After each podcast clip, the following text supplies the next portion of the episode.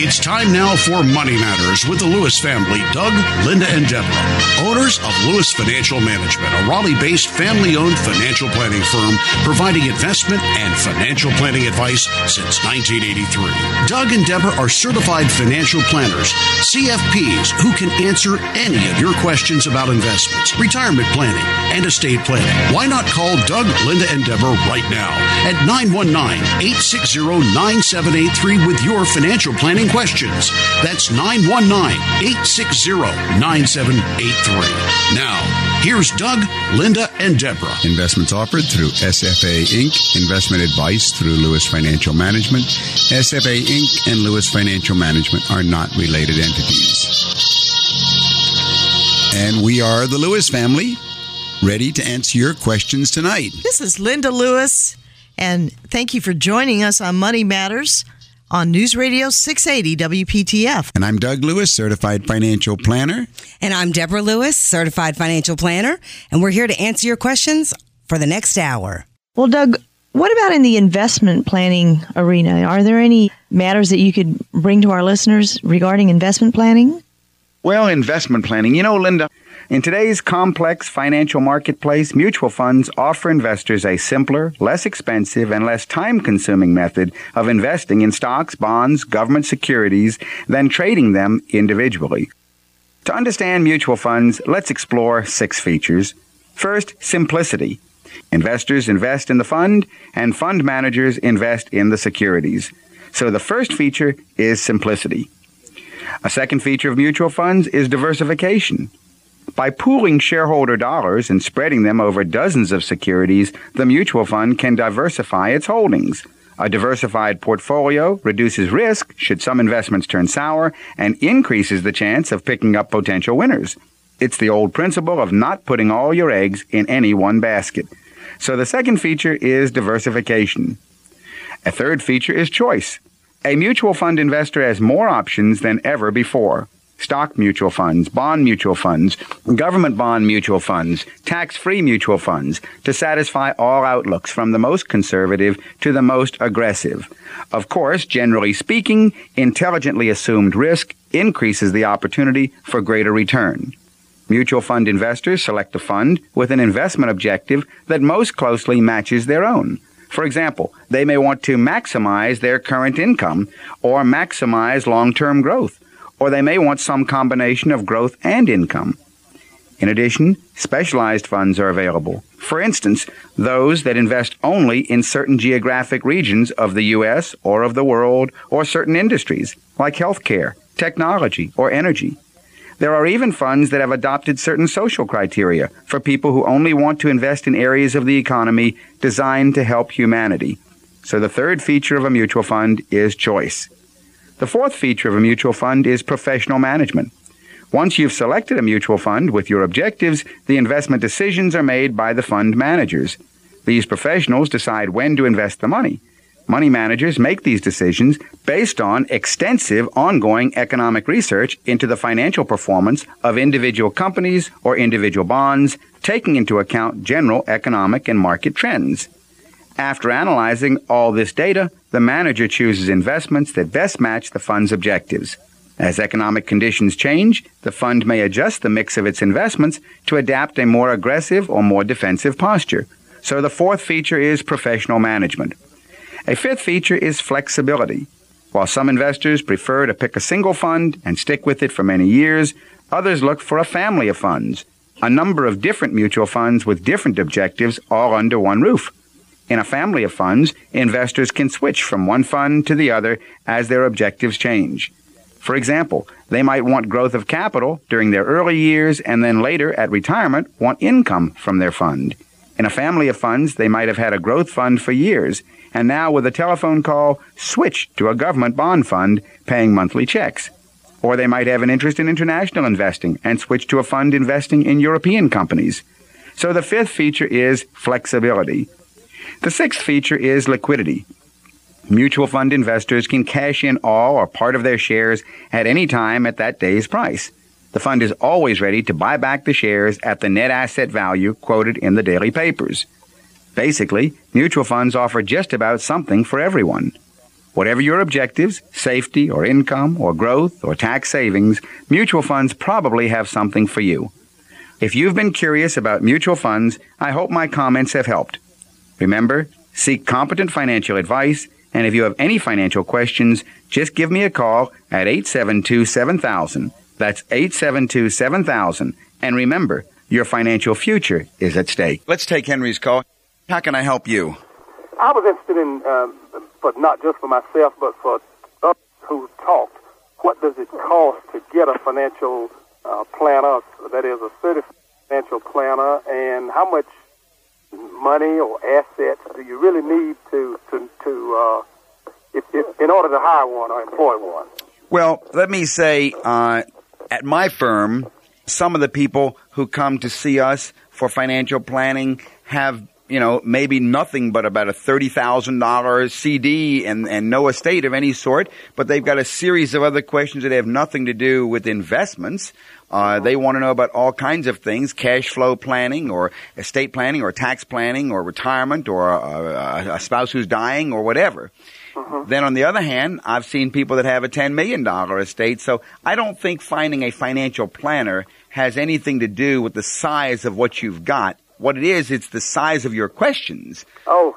In other words, if you if you feel that you've got significant questions, then you need a financial planner. If you think you know everything yourself and you don't need any help, then you don't need a financial planner. So I think that's the difference. Now you may be thinking of a money manager. A money manager is very often confused as a financial planner. And unfortunately, many money managers advertise themselves as financial planners, and that is part of the dilemma.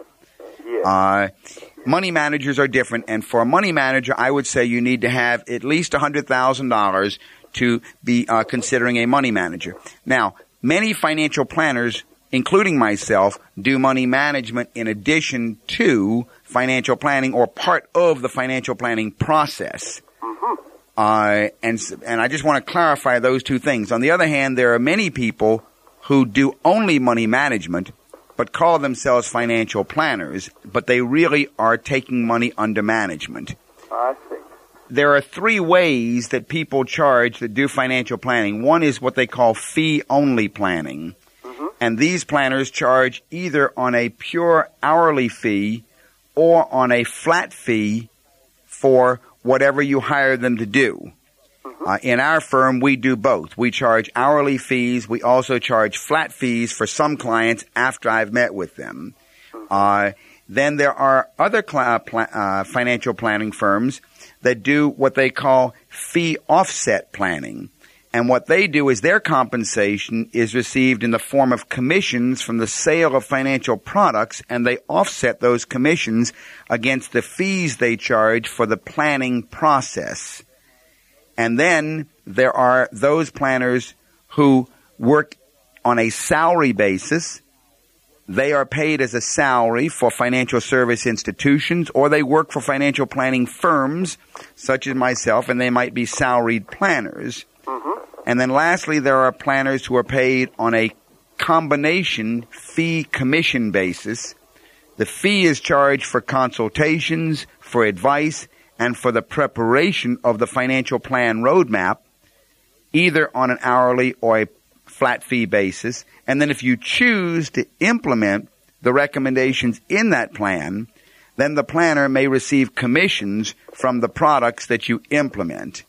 I would say you should meet with a planner and you should get a copy of his form ADV, which discloses his fee arrangement, and then discuss with him and ask him how he is paid and will he be able to justify the fees that you'll be charged? Mm-hmm. Does that help? Yes, yes. Generally, if you had a choice between a 15 or 20 year mortgage and a 30 year mortgage, assuming your rate's going to be lower, isn't it better to take the longer mortgage you can get and then if you want to, you could double up or something. Though I, generally, if you've got a low interest rate, it's better not to double up, isn't it? Really I need to get into the specifics of a person. I have some clients that I recommend that they pay off their mortgage.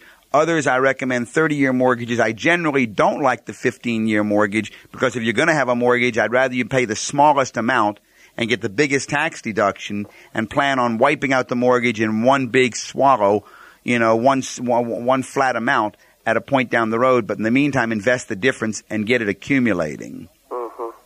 Generally, I don't like the 15 year mortgages, and I never like the bi- the biweekly arrangements because they seem to uh, not work well. I, I hope that helps. You have. If you'd like any further information, call me at the office in Raleigh. That number is 919-872-7000. That's 919-USA 7000. And I've reached my destination. Thanks very much. I appreciate it. Thanks for calling, Henry. Take care. Okay. Have you checked out the website yet? It's dougandlinda.com. Dougandlinda.com. In the last several weeks, I've gotten a number of calls from people that have had some interest in finding out information about setting up a charitable trust. What exactly is a charitable remainder trust? A charitable remainder trust is a tax advantaged, irrevocable trust that can provide the client with a lifetime income and immediate tax benefits. That's quite powerful. A lifetime income, but immediate tax benefits. The trust principal is ultimately going to be paid to a qualified charity, which will be selected by the client himself. And Section 664 of the Internal Revenue Code provides the primary rules that govern charitable remainder trusts. When you say immediate tax benefits, what do you mean by that? You actually get a tax deduction for setting up a charitable remainder trust and funding it now, even though the charity is not going to get its gift until maybe 30 or 40 years from now. Okay. Well, does a charitable remainder trust offer other benefits as well? Yes, it does, Lynn.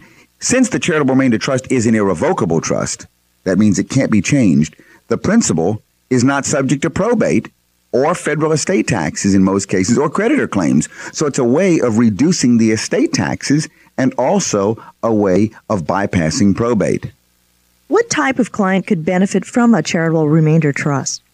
Well, Lynn, a charitable remainder trust can benefit an awful lot of different types of clients for different benefits, but the first one that comes to mind is the client who has highly appreciated assets who would like to increase their income, reduce their taxes, and are charitably minded, or any combination of these three. What's the first thing you think of as a highly appreciated asset, Linda? Real estate? Yeah, highly appreciated is a fancy language for something that's gone up in value since you got it, or stocks. So those types of people immediately come to mind. Those with highly appreciated assets who want to increase their income and reduce their taxes and are charitably minded. For those of the folks that own a lot of farmland or inherited large parcels of property, that is one of the ways that they can reduce the estate, correct? There's a big problem. It's called land rich, cash poor. A lot of folks are that way. And for folks that have a lot of land, there's no way for their heirs to pay those taxes after they die. They're prime candidates for charitable remainder trust. Well, how soon will a charitable remainder trust generate income once it's established? Actually, Lynn, a charitable trust can generate income almost immediately. We've had a number of clients this past year who want income to start right after they set up their trust. And so they start getting their trust to pay them income right away. And then it can continue on a monthly basis or quarterly basis for years and years and years or until the client dies, however he sets it up. Once it's set up, can the income pass to the children or to others? Yes and no, Lynn. The income, first of all, can pass to the children. A charitable remainder trust can provide income for the client's life plus a term of years, but the IRS says that it can't be more than 20 years. So if you plan to set up a charitable trust and then you die the next year, you can set it up in such a way that the next 20 years of income will pass to your children, but you can't go beyond 20 years for the next generation. How is the income that is generated by a trust taxed? Well, Lynn, this is one of the most complicated things about charitable trust. It's what we call the four tier accounting. The income that's earned by the trust and is paid to you is paid out first, what's called ordinary income. Second, it's called capital gains income. Third, it's tax free income. And fourth, it's return of principal. But the most common payments are plain old ordinary income, and you are taxed on them at ordinary income rates. Well, how is the tax deduction calculated? This is really unique, Lynn, because if you think of it, let's say you've got something. You've got a, a thing, piece of real estate, or a stock portfolio that you want to go ahead and give to a trust to one day go to a charity. The IRS formula is used to determine the future value of a present gift. The formula takes into account the present value of the gift and the donor's age and the income payment selected. And this criteria determines the value of the gift that's actually received at some time in the future by the designated charity. If you think of it, it's separating the income portion from the principal portion of an asset and agreeing to give away the principal and keep the income and then computing how much principal it's going to be worth when the charity finally gets it 20 or 30, 40 years from now, and then reducing that back to present value and taking a tax deduction on that basis. That's very complicated, but it's a beautiful strategy. Once a person sets up a charitable remainder trust, are the contributions to this trust revocable? No, Lynn, they're not.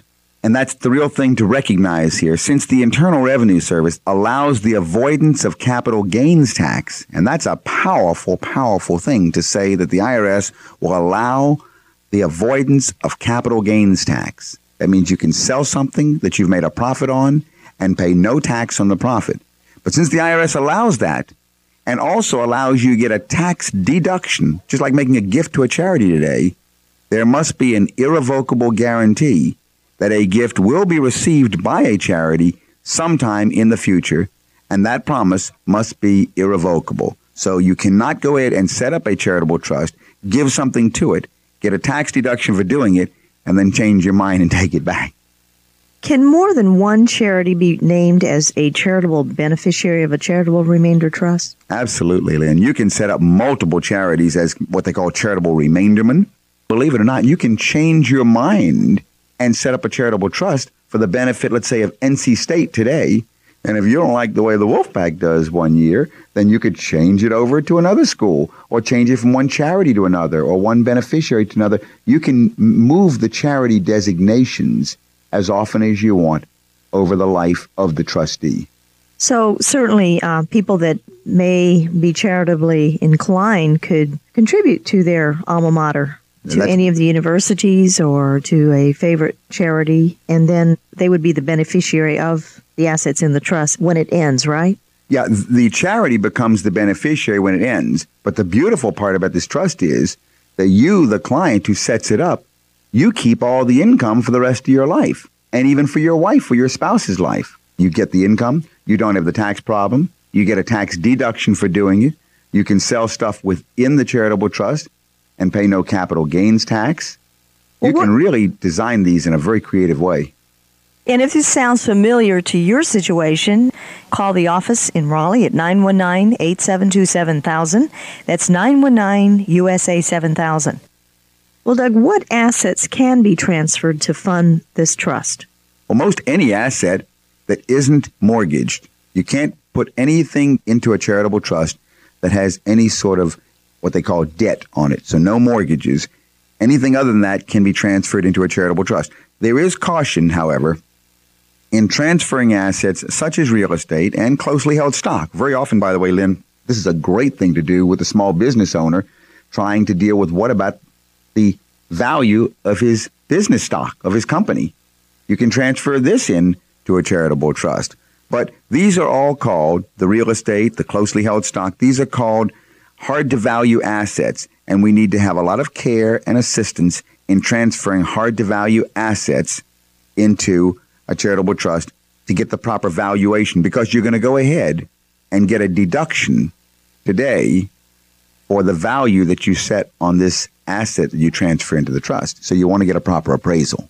Well, Doug, can only a portion of a particular asset be transferred into a trust? Believe it or not, Lynn, we can do that also. This can be accomplished with the charitable remainder unitrust, the client can choose to take only a part of their appreciated assets and put that into the trust. Let's say you've got a large piece of property. Matter of fact, we did that with one recently with one client, and they had a large tract of land which their home was on. It was like a farm. And we drew an imaginary line, carving part of it off, and put one part of it into the trust and kept the other part out. The other part we, that we kept out, we called the home, and the part that we transferred into the trust, we called this the gifted part and was able to avoid all the capital gains tax on the gifted part that we put into the charitable trust. So you can take half. You can do the same thing with business stock. Small business owner can put part of his stock in and keep part of his stock out. But then when you put part of an asset into a charitable trust, Lynn, you can at a later time add additional assets into the charitable trust, which will increase the income you're getting from this trust and also increase the amount of your charitable deduction. The charitable trust can really be an excellent vehicle for building retirement income by making annual contributions during a client's high earning years. Can a client be his own trustee? Yeah, Lynn. Very few people realize, and actually, if you were to ask 10 attorneys, probably nine of them would tell you the answer to your question is no, but they're all wrong. Believe it or not, you can be your own trustee. The IRS does not mind. A donor can be his own trustee. However, a donor may want to consider having a co trustee or a subsequent trustee in the event that they become incapacitated. Well, Doug, why would a person want to be their own trustee?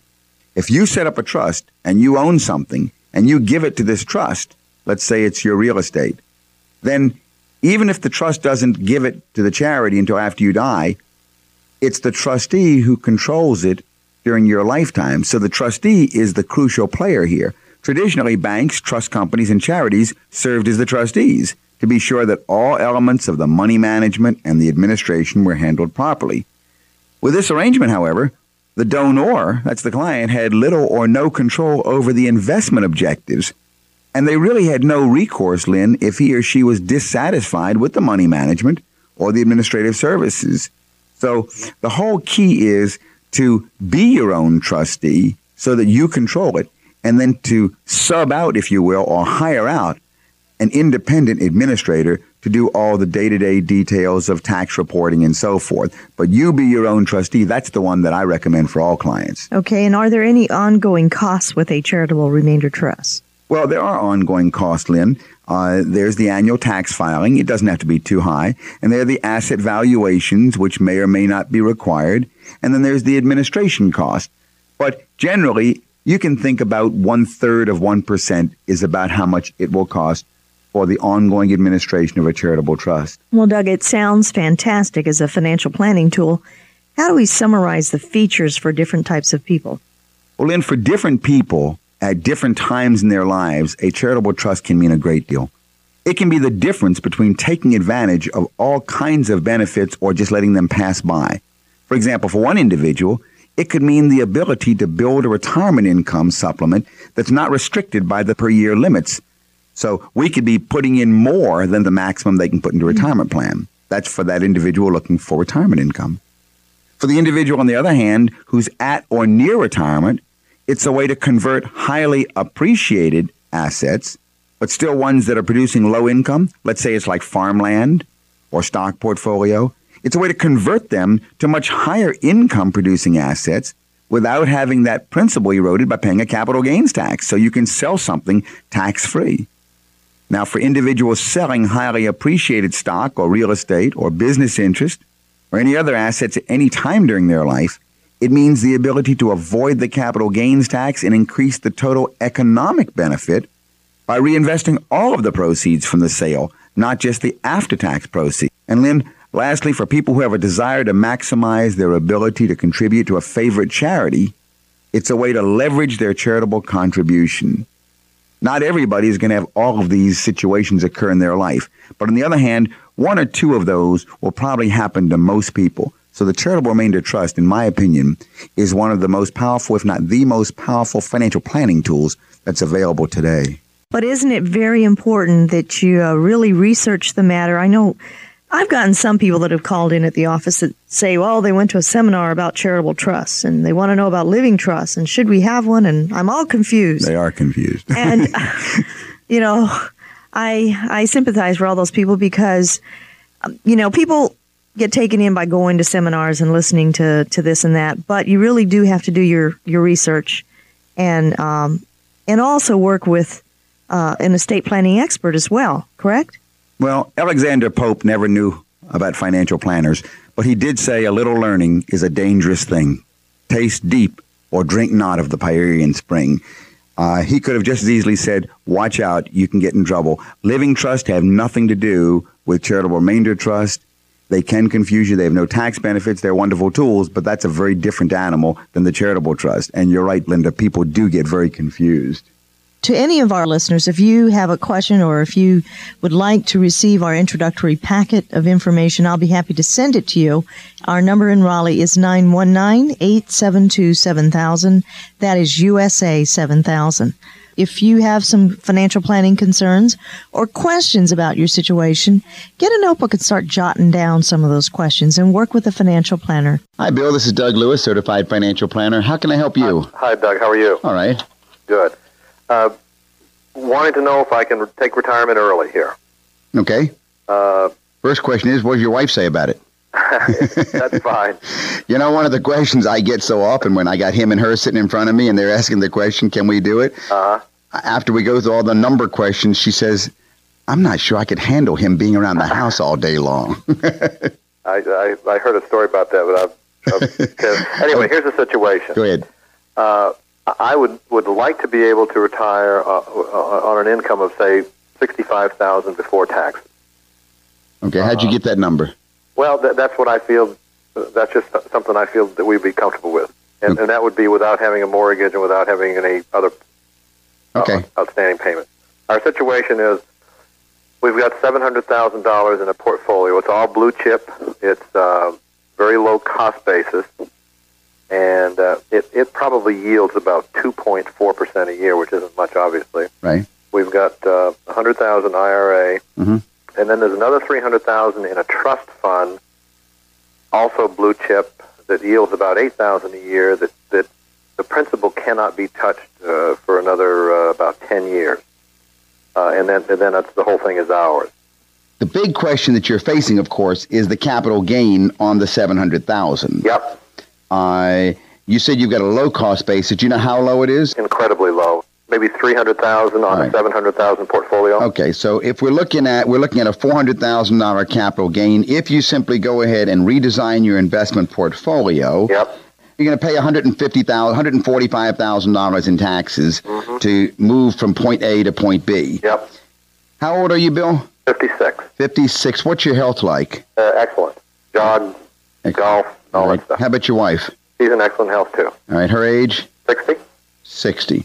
What's the rest of the assets look like? What's the total estate look like? Uh, probably have uh, two hundred and fifty thousand equity in the home. Uh, antiques, another couple hundred thousand. You know, maybe another four hundred thousand. All right, so 500,000. 400, 5 and 7. Future inheritance of probably seventy-five. 13, 14, 15, 16. And this $300,000 trust is going to come into your hands anyway. Yep, All right, so you're looking at about a $1.6 million estate that's just exactly correct. Yeah. Uh, all right. And of course, if things go well, if you have proper money management, this is going to grow. Then looking at it from your side, from the retirement side, you want to go ahead and get maximum income by redesigning your investment portfolio. But on the other hand, you're faced with an income tax problem. All right. The solution is the Section 664 trust. Now, you can set up a Section 664 trust and move the 700,000 into this trust and then sell everything in that trust and pay no capital gains tax. There are also tax benefits in doing it. One benefit is that you get a tax deduction for doing it in the year that you do it. Yep. Uh, so you could go ahead and keep the entire 700,000 intact and do the IRA, that's 800,000, and those two 800 those two could give you and you need 65,000 before or after taxes Before. before taxes. Okay, so uh, we want eight. We want sixty-five thousand divided by eight hundred thousand. We want. Yes, you can do that. Yes, you could do that today. You could. You could. You could retire today. Now, the trade-off here in doing it today is that you have effectively disinherited your two children of seven hundred thousand dollars if you stop at this point. Yeah. So then what happens next is you can set up a second trust, a wealth replacement trust, and put a $700,000 life insurance policy in this second trust that will then give the children the 700,000 that you deprived them of. Uh, The premium would be The premium would be probably negligible. At your at your age, a second to die policy for $700,000 is dirt cheap. Yeah. Not only that, you would have the premium paid by the income from the first trust. okay. the nice part of the equation is you've also saved all the estate taxes. Mm-hmm. Uh, so you could work the three pieces all together. They're very complicated. They're wonderful, wonderfully fun to do. When you really, I mean, I do lots of these, and I really enjoy them because they're they're fun. You play all the pieces together. You can really get creative because you want to do a couple of things. Number one, you want to make sure that you are your own trustee of this trust. Mm-hmm. Number two, you want to maintain control all the way through the entire process, Yeah.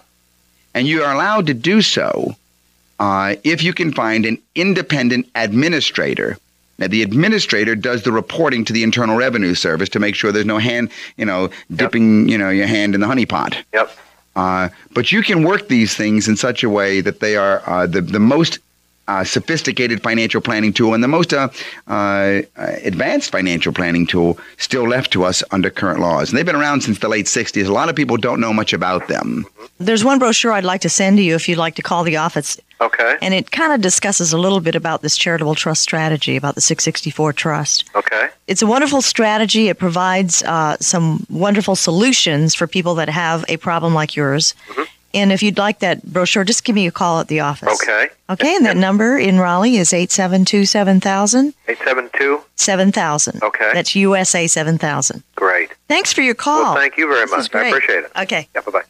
All right, you're listening to Money Matters. That was that was really an enjoyable call. It was uh, Yeah, uh, because he's got a, he's got a set of issues there that dovetail into each other, and um, And usually, when folks have uh, wealth or have accumulated wealth or appreciated assets, they run into a real Yeah, see, dilemma. he's he's right at that midpoint of low wealth where he doesn't have a looming problem. He's not an extremely wealthy person right now today. He's got he's got a comfortable asset of assets at eight hundred thousand, but he's not sitting there at five or seven million. On the other hand, he's young enough that with proper money management, he knows that that can grow to be that. Have you checked the Lewis Financial Management website?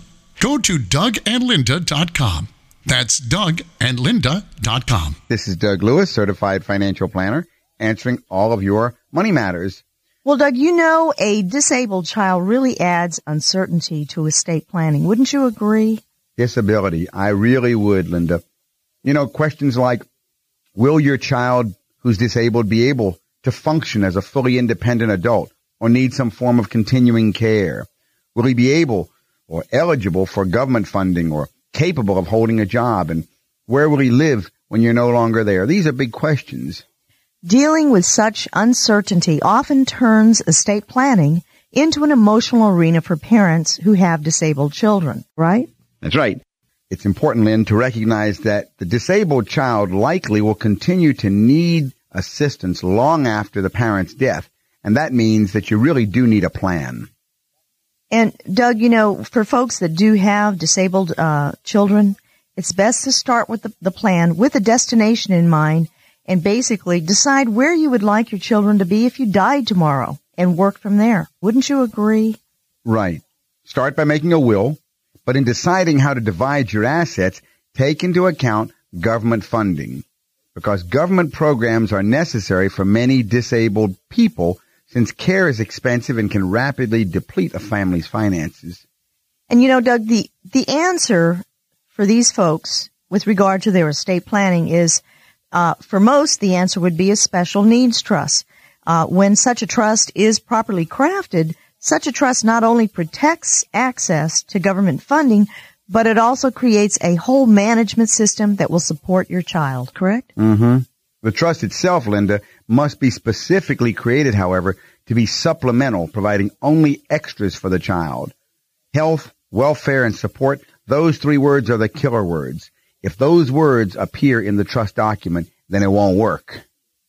So basically what we're looking at is that a person has to assume responsibility and before creating this special needs trust, the family needs to decide on some very important issues, right? The first being that uh, they need to decide who will assume the responsibility for their child after the parents die. And family members are often the best option, uh, but it's important to name many backups. If you have several children or relatives that you would name as backups, uh, as options to take care of your child. And you also need to allocate responsibility in such a way that it matches up with the strengths and weaknesses of individual family members so that you avoid burning out specific family members in the process, correct? Of course, in some cases, there are no family members. And at that sort of situation, you have to turn to professional trustees like banks. And banks very often have social workers and private care managers on staff. But I agree, first you should have family members as the ones who assume the responsibility. And that should be written, of course, into the trust. We're talking about disabled children and how they can add uncertainty to your estate planning. Another important issue that needs to be considered is how to allocate family resources. Wouldn't you agree? Yeah, the problem here is that what's fair isn't always equal. In many cases, the disabled child may simply need more. And you, you, the way to handle that really is to have a frank discussion with other members of the family in laying out the, the plan Questions like how much is enough? Well, that really depends on both the severity and the type of disability. You want to start by looking at the current cost and then factor in inflation. You know, Doug, also in considering where the money to fund such a trust is going to come from, often an insurance policy is a wonderful solution. And uh, people generally look to last to die policies because they're cheaper and the benefits aren't paid until the second parent dies. Um, also, the funds will be available when it's needed for the child, correct? The trustees can minimize the problem by keeping the money out of the hands of the beneficiary. And trustees and others who assume the responsibility for a disabled child really are going to find that they need a wealth of information to avoid all of the traps that are out there. And that's one reason why most financial planners, advisors who work in this area recommend that parents should write a letter of intent clearly outlining the child's history, setting priorities for care and services, and even discussing their own hopes and expectations. You know, Doug, when I was working as a speech therapist, I worked with a lot of disabled uh, and handicapped individuals. And if you are a parent and you're listening to our show right now, write down your questions. And the bottom line is, if you do have a disabled child, work with a financial planner that can help you work through what the special needs of the child are and how to uh, effectively take care of these matters with regard to your estate planning. If you would like to call our offices during the week, our office number is 919-872-7000. 919 USA 7000. DJ, this is Doug Lewis, certified financial planner. How can I help you? I have a question about IRA. All right. Uh, I have an IRA and uh, had it in a CDs, so I decided to switch it over to a broker who handled it and put it in treasury notes. All right. The question I have is, because the values fluctuate from time to time, and would um, what are your thoughts on to keep them until they expire, or to try to sell them before they expire, or what are your thoughts on that? Well, let me find out a little bit about you, DJ. How old are you? 71. You're 71 years old. Now, you're already taking from your IRAs. Correct. Uh, how much do you have in your IRAs altogether?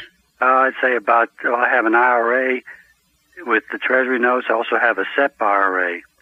And I think the total would be uh, 180,000. So now, uh, is the entire 180,000 invested in Treasuries? No, uh, about 130 is invested in Treasury notes. 130 in Treasury mm-hmm. notes. Mm-hmm. Uh, are they notes or are they mutual funds of Treasuries? They're Notes. They're notes. Yes. They're not zero coupon treasuries. No. Okay. What other income do you have that you're living on? Well, I have a pension. All right. And how much is your pension? Oh, somewhere in the neighborhood of about uh, fifteen hundred a month. About. All right, so about eighteen thousand a year, fifteen hundred a month on your mm-hmm. pension. Any other income? Oh, you got Social Security, of course. Social Security. And what does that amount to? Oh, about eight hundred and something about eight fifty something like that. Eight fifty. So you're getting about another ten thousand mm mm-hmm. from your uh, Social Security. Mm-hmm. Uh, is that your total income, or do you have an in- investment income? Uh, I have a few uh, other uh, self annuities, but right. not not very not very high numbers. All right. So now the income from your pension, and your Social Security, that runs maybe close to thirty thousand a year. Does yes. that cover your expenses? Yes. Mm-hmm. You're still married? Yes. All right. What's going to happen after both you and your wife pass away? It goes to the beneficiary. Which are children? Children. What's the value of the rest of your estate approximately? It'd be less than 600000 the goal for the IRAs sounds to me like you're designing it mainly for wealth accumulation, taking out the minimum so that when you pass away, if your wife needs to, she's got the maximum there, and when she passes away, the maximum would pass to your children. Yeah. Well, plus the fact that if something happens, uh, major illness or anything like that, I have a backup. Very good. hmm I would prefer that you be in wealth accumulation vehicles for managed monies, but I would have managed pools of money rather than just individual pieces of paper, which is what you've got. hmm So what you should do, you should meet with a certified financial planner to design an asset allocation model. They should be combined into one IRA rollover account. I would say with 180 total, you could pick maybe nine $20,000 investment pools. So maybe nine different funds. And you should have them worked out in such a way that you, that, that you're comfortable, you understand them, and that you have someone who's impartial designing it for you. Now, the second thing that you need to be aware of is the real risk that I see.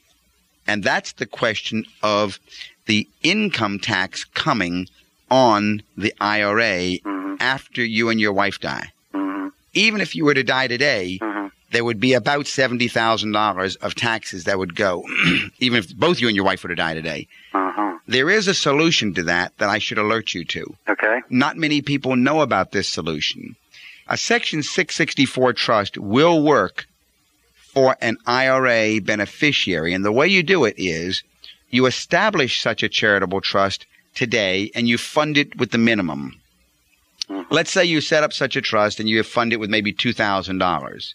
Hmm Then what you do, you establish the beneficiary of your IRA after your wife becomes the beneficiary to be this charitable trust. If in that case, let's say it did grow to be 400,000, then the entire 400,000 would go straight over to this charitable trust. hmm Then the charitable trust has beneficiaries of itself. And because it went to a charitable trust, there would be no estate tax and no income tax paid on it. You would avoid, your, your children would avoid 100% of the income tax and the estate tax. So who would be the charitable trust, though? That would, that's The charitable trust would be a trust account run by your children Oh, I see. for the benefit of some charity Oh. after your children have died. Well, after the children die. So they could actually have a pension for themselves for the rest of their lives. I see. And this is the only way that you can avoid the, the, this, this double taxation on IRAs. hmm Uh, and you should be alerted to that because very few people know that the problem is coming. And of those that know, even less know that there is a solution. Uh, it is the concept of social capital that Linda and I talk about all the time on the air. How the IRS lets you do good and receive good for yourself by helping others. hmm And who has set up the 664 trust? Well, uh, there are certain professionals that work in that area. I am one of those professionals. I set those up for my clients. Uh, I generally will bring in an expert attorney to do the drafting of the document. I do the design of them. This is an invaluable tool. And essentially what happens is it's a win-win-win situation. You control what we call social capital. You still maintain the control of what you otherwise would pay as taxes to Uncle Sam. And once the trust is set up, then it cannot be changed. The trust cannot be changed in It's terms irrevocable. of, uh, it can be only be changed according to the, the rules that you wrote into the trust document and gave to the trustee. I see. The trustee, of course, would be your children. Right. So, uh, you, but the children can be given the right to change from one charitable beneficiary to the other. Right. You can change. The You can children can, charities. the children can be the benefit, can be given the power to change investments. Actually, they control all the investments. hmm Uh, the only thing the children can't do is they cannot dip in and take out their principal and give it to themselves as principal.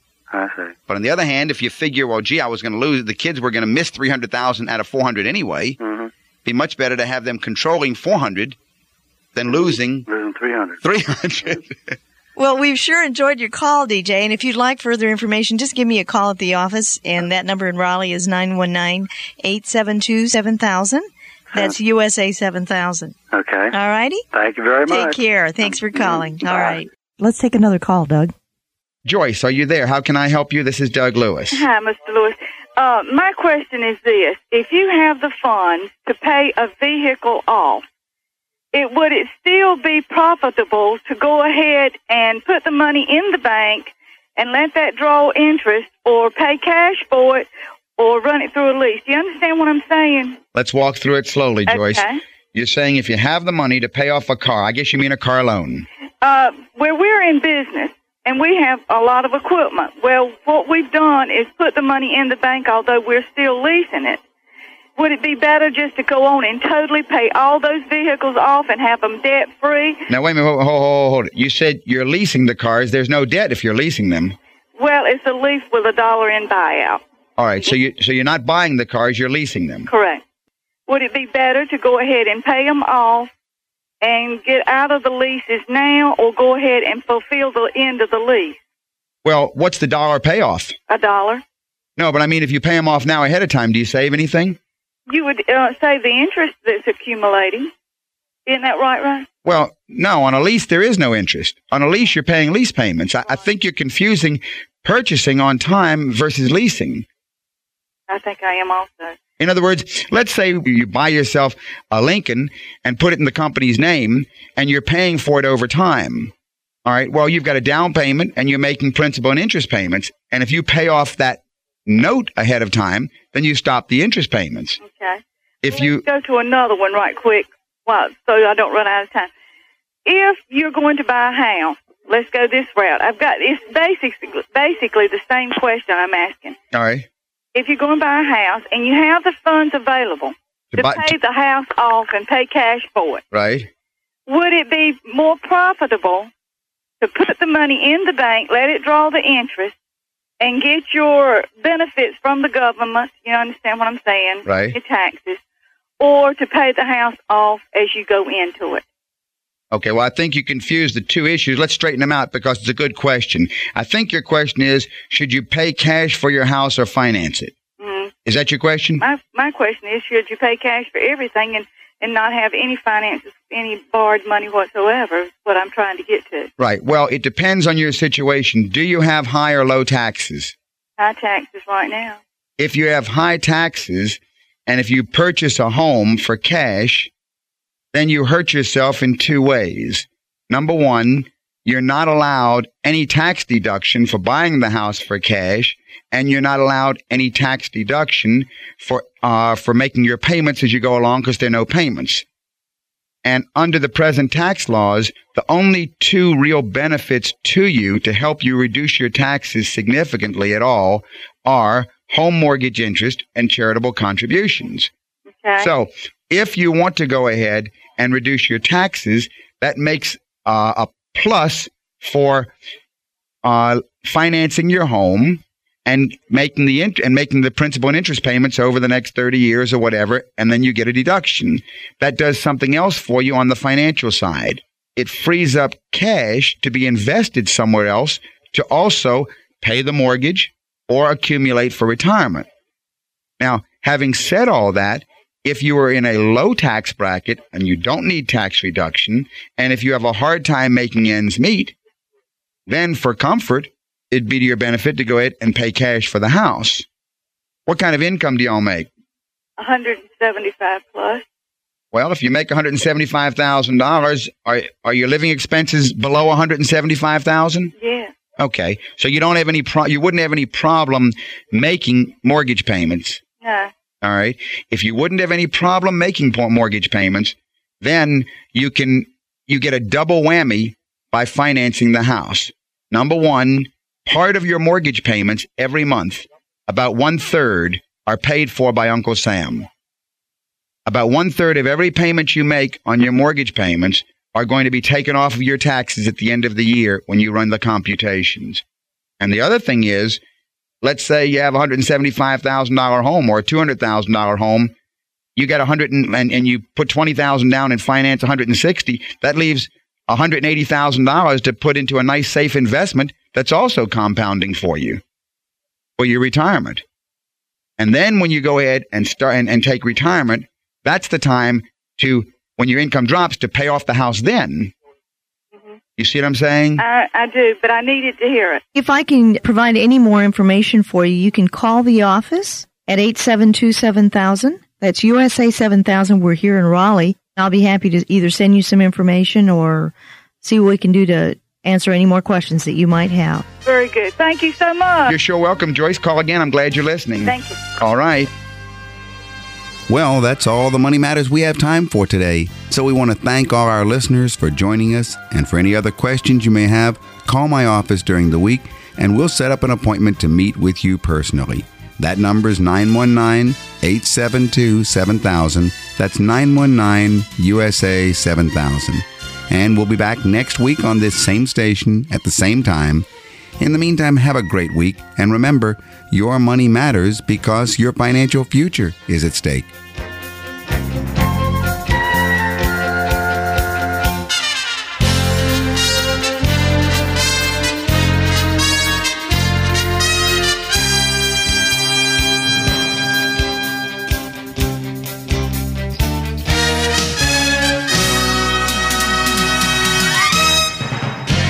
You've been listening to Money Matters with Doug and Linda Lewis.